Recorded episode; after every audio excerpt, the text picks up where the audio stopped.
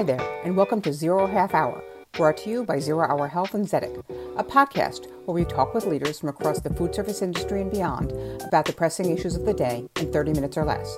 Our goal is to share ideas from diverse perspectives on a range of topics that matter to every business in the current and post COVID eras. I'm Roslyn Stone, CEO of Zero Hour Health. Joining me today is Dr. Chip Manuel. Chip is the Chief Food Safety Advisor at Gojo, the makers of Purell. Chip's academic research focused on norovirus and listeria, and that expertise was incredibly useful as we navigated COVID. Welcome, Chip. Welcome, Chip. Um, I'm pleased to have Chip Manuel from, from Gojo joining us here today. Good to see you again. How are you? How have you been?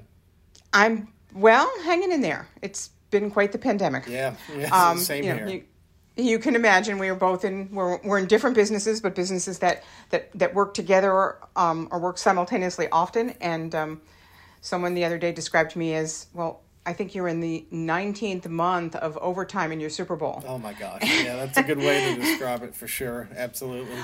Sure. And for us and you you may or may not know this but for us well visiting you was one of our va- last business trips before lockdown. It was, yeah. I do recall that was right before everything really yes. shut down. Yep.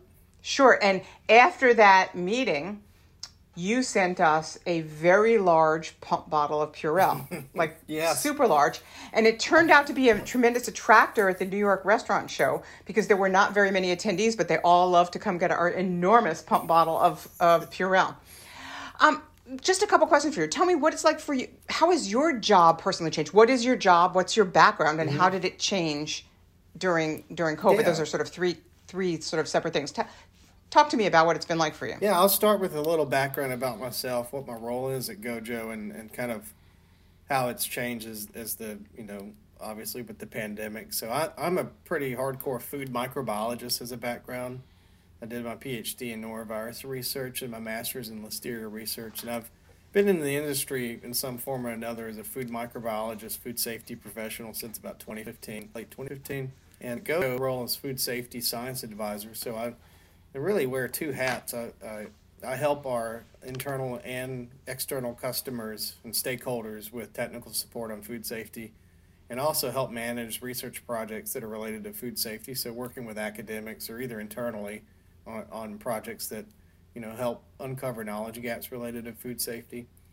And so after the pandemic, you know, and I, th- I think it's fair to say a lot of food safety professionals, especially in those that work in um, places that are serving food, a lot of them had to not only wear their food safety hat, but they had to turn on the COVID hat too, right? Because they understand things like hand hygiene, right. they understand things like surface sanitization and disinfection, and so um, I think when my job got the basic out of the other markets within the right uh, related to it's outside food world. Also, it's became a little bit of a sounding board, you know, just to have conversations with the technical aspect from key customers and, and, and external stakeholders. Hey, what do you think about this? You know, are we interpreting this guidance right? Because you recall back in early last year, it was just every week there was something changing, right? And so it was, I really turned into kind of a, a help to to sift through a lot of the changes, what's what's important, what may not be as important, and so forth. So,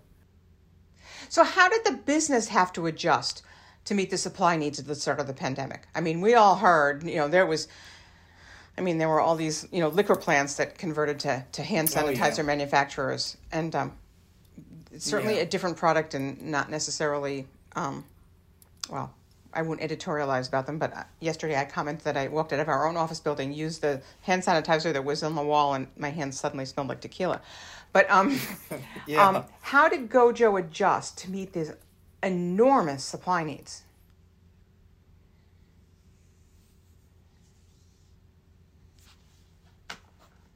You know, we've we've learned from you know not just SARS one, but also H one N one they kind of monitor public health situations across the globe, and so this became our radar, you know, pretty early on in 2019.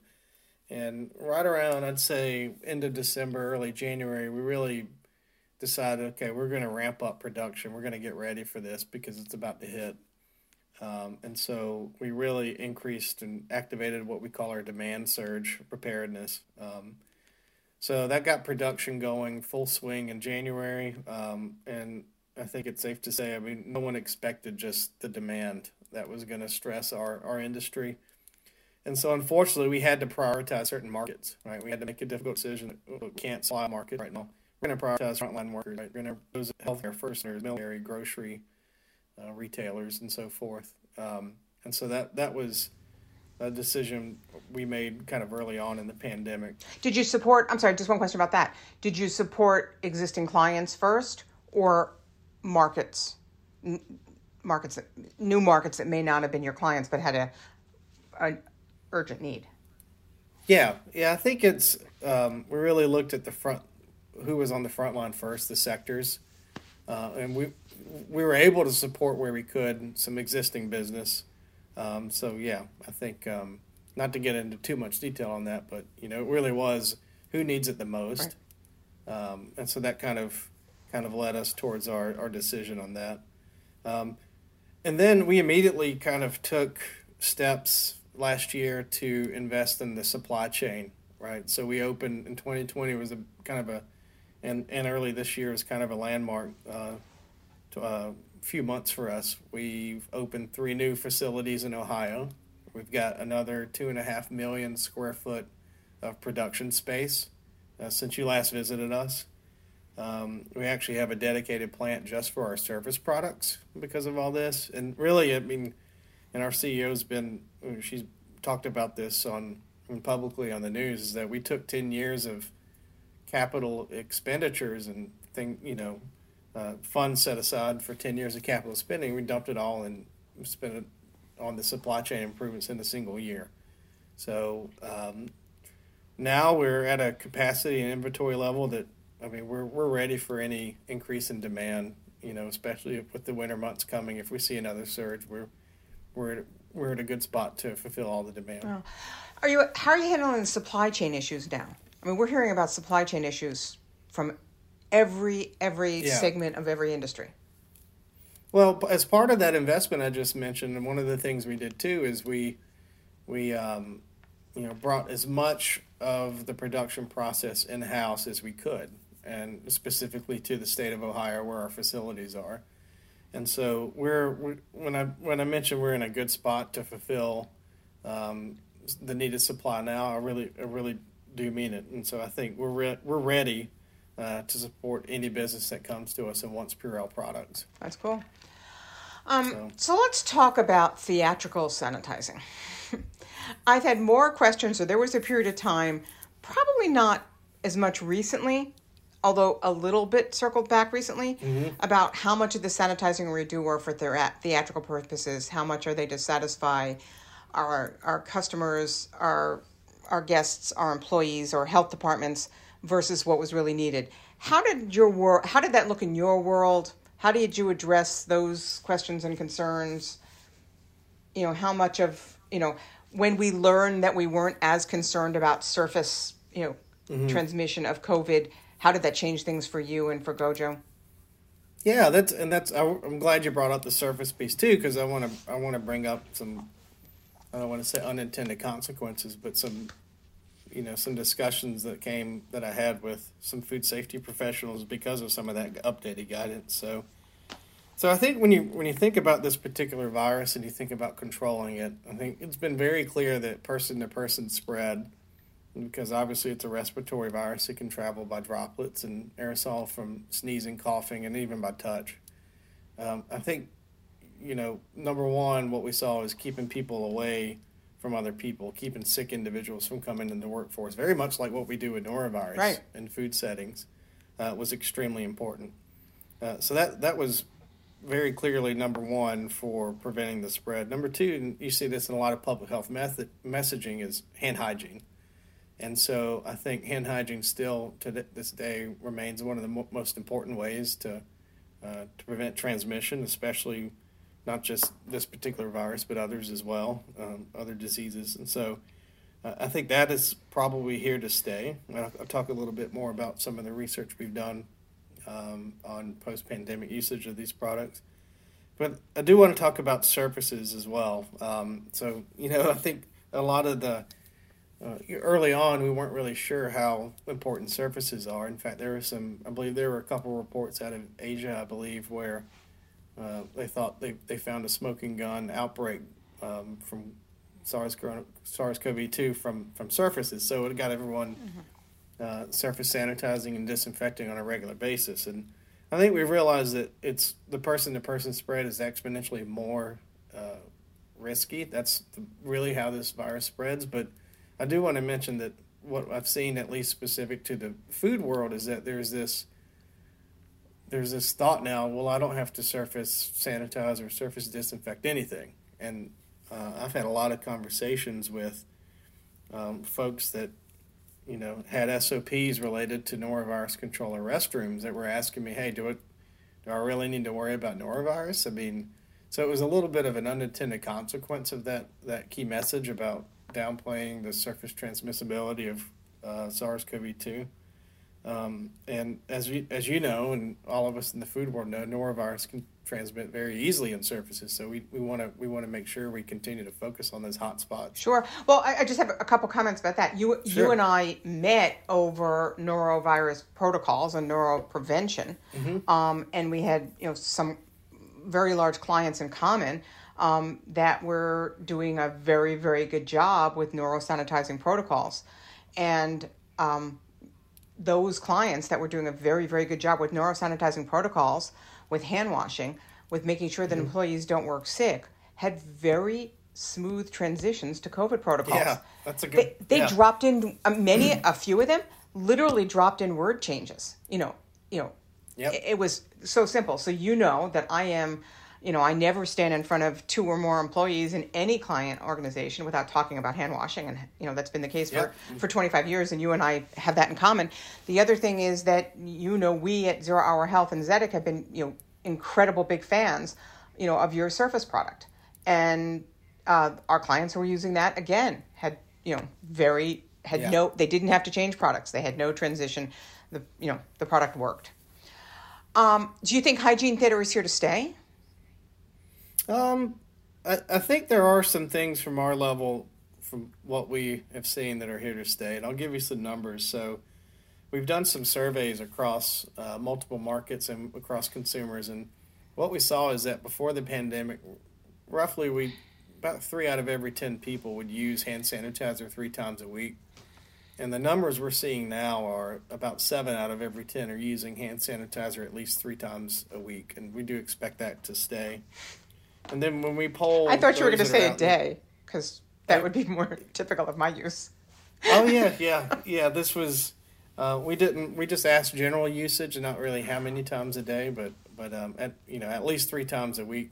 Um, presumably, when people are out and about in the community, they're using it. So we think that is here to stay, um, and we have had. Um, you know, folks approach us about installing hand sanitizer at, at the front of house for guests, right? Sure. That they prior to the pandemic, they probably weren't. It wasn't on their radar, but now it's something that they it communicates to the guests and customers that they care. So we we've seen that a lot actually. I want to talk to you about that. Um, sure. So we saw them appear. We had we had clients that did that before the pandemic, but certainly many mm-hmm. more since the start of the pandemic. Um, and they were always full.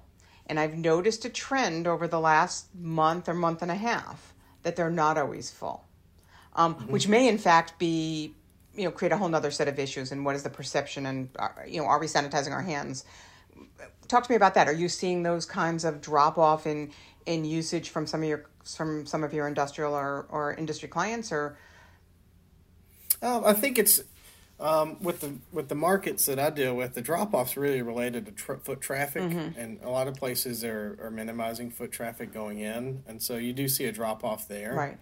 Um, Most dining rooms are but, back open though. In in yeah um, casual dining and you know and fine dining there are a, there are still a lot of of quick serve that have dining yeah. rooms closed yeah yeah so i'd say probably you know hand hygiene in general is it's probably not at the same levels as it was at the height of the pandemic especially last year but all indications from our end is that we're gonna we're gonna remain at some level that's you know um, a, a, bit higher than pre-pandemic hand hygiene levels but uh, I, I think you're right. It's probably not going to be at the same level as the peak that we were in the middle of uh, at the start of all this. Yeah.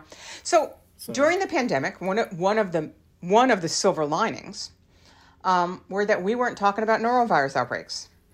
Um, oh yeah. You know, and, yeah. and here here in our world, we were dealing with norovirus outbreaks almost on a daily basis. You may, you know, they didn't necessarily many most of them didn't hit the news, and most of them were contained, um, but we we were dealing with noro every day, um, and we went through a full year, twelve full months before we had a single confirmed norovirus.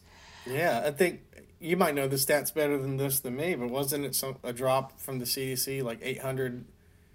uh, outbreaks in the prior year and went down to like 850 or 80 total.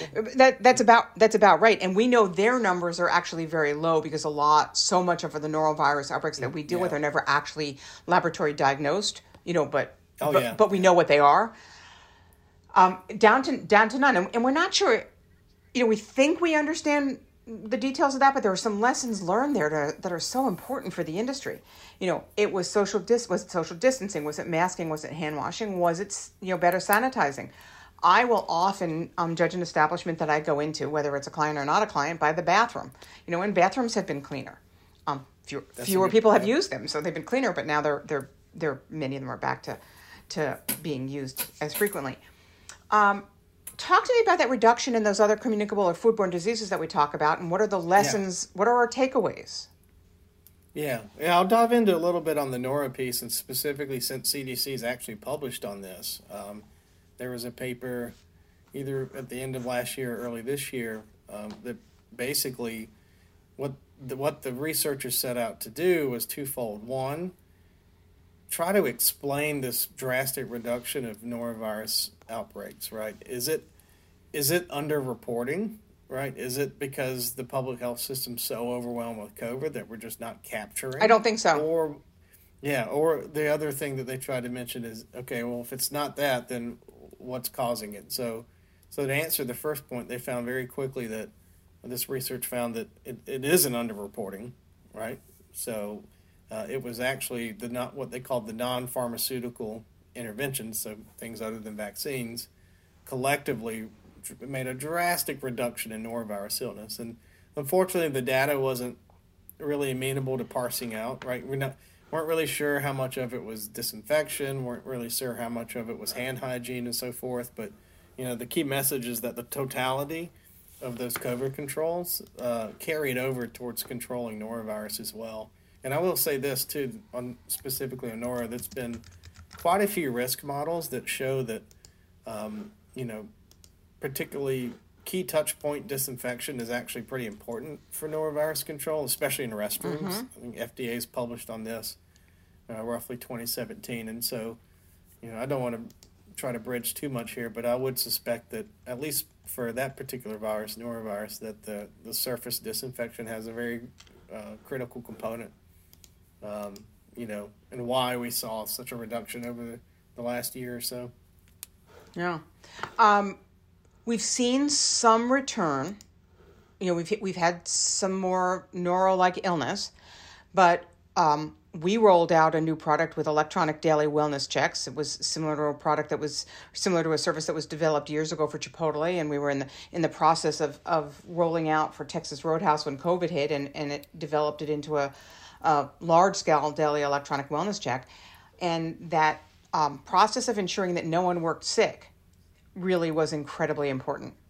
So, yeah. and, and it was helpful that um, one COVID symptom has has you know been a, a group of GI symptoms from the start. That there's been some nausea, vomiting, and diarrhea with COVID throughout, and with Delta there seems to be anecdotally nausea being a lead symptom. Um, mm-hmm. That someone feels some some nausea on day one, and then the rest of the symptoms hit hit on day two. And we, we do keep hearing that. And when I say anecdotally, I mean we hear it, you know, hundreds and hundreds of times across our our, yeah. our sort of thousands of daily chats with with employees. Um, so we're getting a lot of questions about people returning to the office and people returning to in-person meeting and lots of places that are requiring sanitizing and disinfection cleaning and disinfection between the use of things like hot desks and meeting rooms Oh, yeah. Talk to me about that. What's the best way to manage that? It feels complicated. Yeah, yeah, yeah. I think, and, and I really think a lot of it's uh, it's a little bit of a resource um, exercise too, right? And so, you know, in my experience, you got you have some businesses that they choose to have, um, you know, they basically have a dedicated staff for conducting these mm-hmm. uh, cleaning and, and sanit- sanitation protocols. And I think what I would say to that is, you know, it's really in peak hours, how often can you get to it, right? And and kind of, and this is this is somewhat similar to what we get asked a lot in in the noro world. It's okay, how often should I disinfect this restroom? And always the answer is well, as frequently as you, as you can reasonably, uh, without constraining other parts of the business, as frequently as you can reasonably do it. And I, I think that would be the same answer I'd have for the the in-person office meetings. And then the other thing we've seen a lot of is um, offering things like hand sanitizer and offering surface wipes at the at the entrance or somewhere on the table, and people will kind of self police it themselves. Um, and so I think that's that's something that um, is what I've seen is more or less a best practice as well. Sure. I mean, we have a lot of clients um, for their in their offices, their support centers, their service centers that um, that that are going to hot desks. That you know, everybody had assigned workstations before, and now with everyone working from home, you know, you don't need you know 500 separate workstations when you have you know 125 or 250 people coming into to an office at most at, at any one time for the foreseeable future. Um, Someone asked an interesting question in, in our own office the other day. They were they asked with no one in the office was the office being cleaned and sanitized? And, and our answer was yes. And then someone asked well why are you still sort of paying for that service?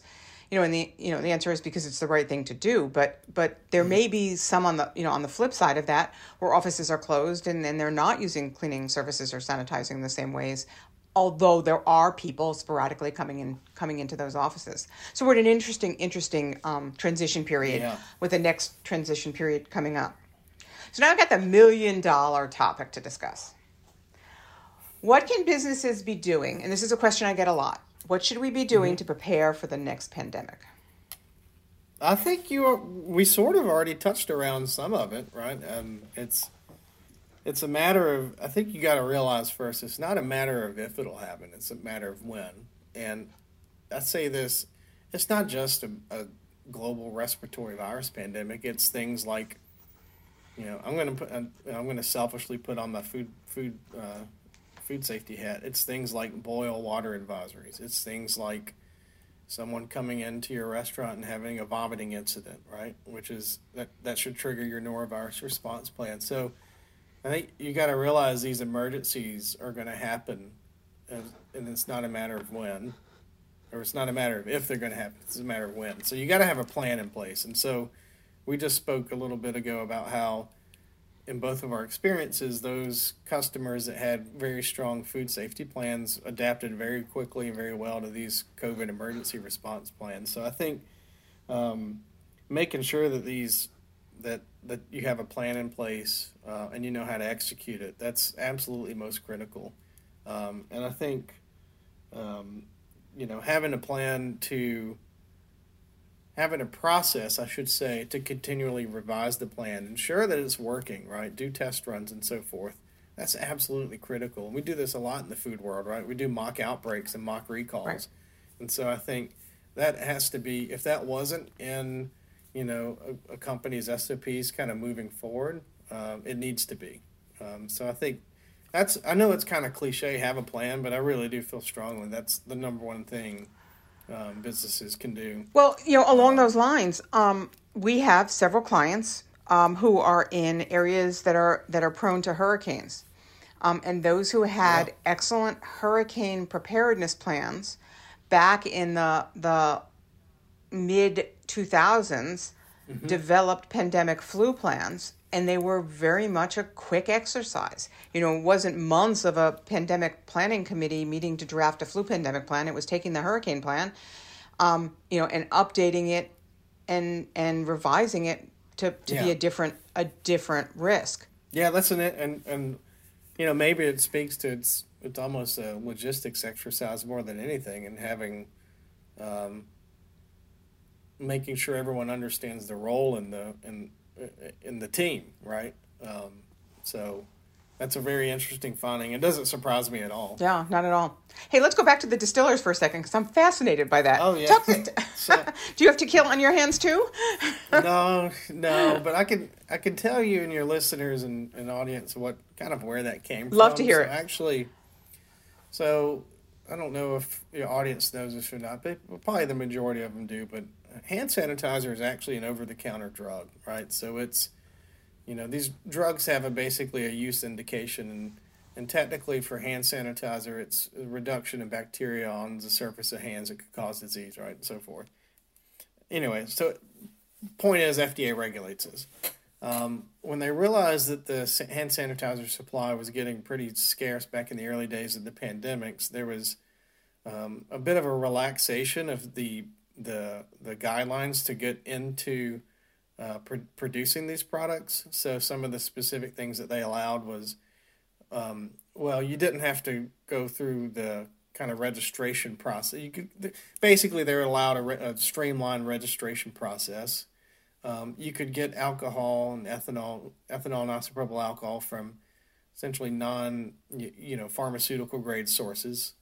Um, and then you had to formulate according to what, what's called the WHO, World Health Organization formula. So they have a formula that they push out, um, and it's to make sure everyone's kind of producing the same thing.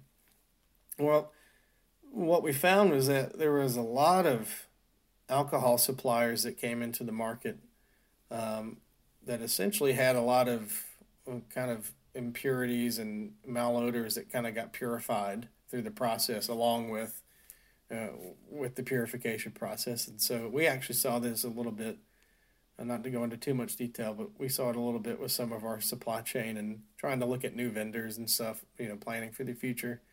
And it's just a lot of stuff's kind of kind of smelly. Now that being said some of the smelly stuff is still uh, effective. It just it's not unpleasant it's not pleasant to use. And where does that come into play? Well if you give someone something that doesn't isn't really nice to use they're not going to use it right so regardless of if the product's effective you got to have people using it as well to to get that public health benefit so i think that's that's something that kind of what we saw at the start of the the pandemic and it, it i think you just had a lot of you know, we- we've been making hand sanitizer for 33 years now, right? So we we've got it down pretty pretty well to a science. We formulate only with you know highest quality ingredients, and you know, um, and a lot of I think a lot of the new players that came on just just dove right in and didn't really understand the full nuances of making these products, and so that's why you had the tequila hand sanitizer uh, that smelled kind of funky. um, so, so yeah, and so I'd say that, and, and you know, it's not just us; it's all the all the all the major brands of hand sanitizer that were here before, and didn't just come along during the pandemic. You know, I think we we all continued to make quality products. Um, I think you just had a lot of number of the small, maybe regional players uh, produce product that had kind of the what we call the weird aesthetics. You know, those smells and feels and so forth. Yeah. And then a lot of these were kind of runny too. You know. Yeah. Well, excellent. Well, let's close on that note. Thank you so much. I could talk about this for hours and, and appreciate your time.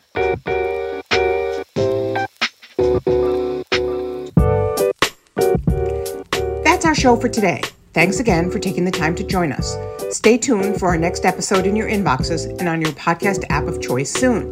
As always, if you have any topics or questions you'd like us to cover, or if a guest we should chat with, don't hesitate to reach out to us at support at zerohourhealth.com. To learn more about us and subscribe to our twice weekly executive summary, check out zerohourhealth.com. Thanks again.